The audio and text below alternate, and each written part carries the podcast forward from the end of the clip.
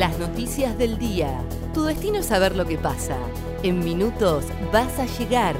El día de Comodoro y el país de la mano de ADN Sur. El tiempo en Comodoro y Radatili. Para este jueves 18 de marzo se espera una máxima de 25 grados. Encontraron a Maya con vida y su secuestrador está detenido. La nena de 7 años fue hallada por un policía este jueves a la mañana en una estación de trenes. Carlos Alberto Sabanz, el hombre que se la llevó el lunes engañada prometiéndole una bicicleta, fue detenido. Al momento de la detención estaba junto a la menor en la estación de trenes de Luján. Fuentes del Ministerio de Seguridad indicaron que Maya está en resguardo de la policía y le comenzarán a hacer los controles médicos.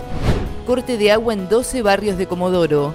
La Sociedad Cooperativa Popular Limitada informó este jueves que se detectó una avería en el acueducto Arenal Ciudadela que afecta a los barrios Güemes, Sarmiento, Bellavista Norte, Padre Juan Corti, Regimiento, Kilómetro 11, Megaloteo, Kilómetro 12, Gesta de Malvina, Favaloro, Caleta Córdoba, Kilómetro 12, Kilómetro 14 y Kilómetro 17. Por este motivo se debió interrumpir el suministro de agua y se normalizaría durante las primeras horas de mañana viernes.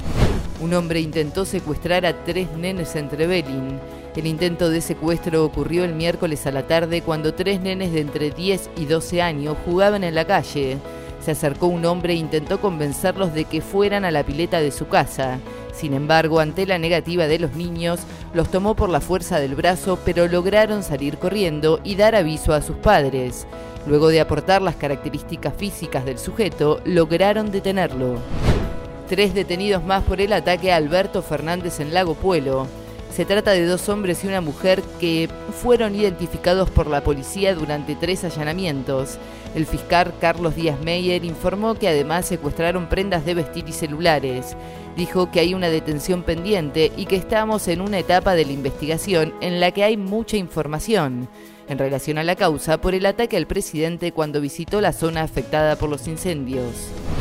El presidente junto a todos los gobernadores van a evaluar nuevas restricciones entre provincias. Este jueves mantendrá una videoconferencia con todos los mandatarios provinciales. Según se anticipó, se estaría analizando restringir la circulación entre provincias, un mayor control nocturno y desalentar los viajes al exterior. El tiempo en Comodoro y Radatili. Para este jueves 18 de marzo se espera una máxima de 25 grados. ADN Sur, tu portal de noticias, www.adnsur.com.ar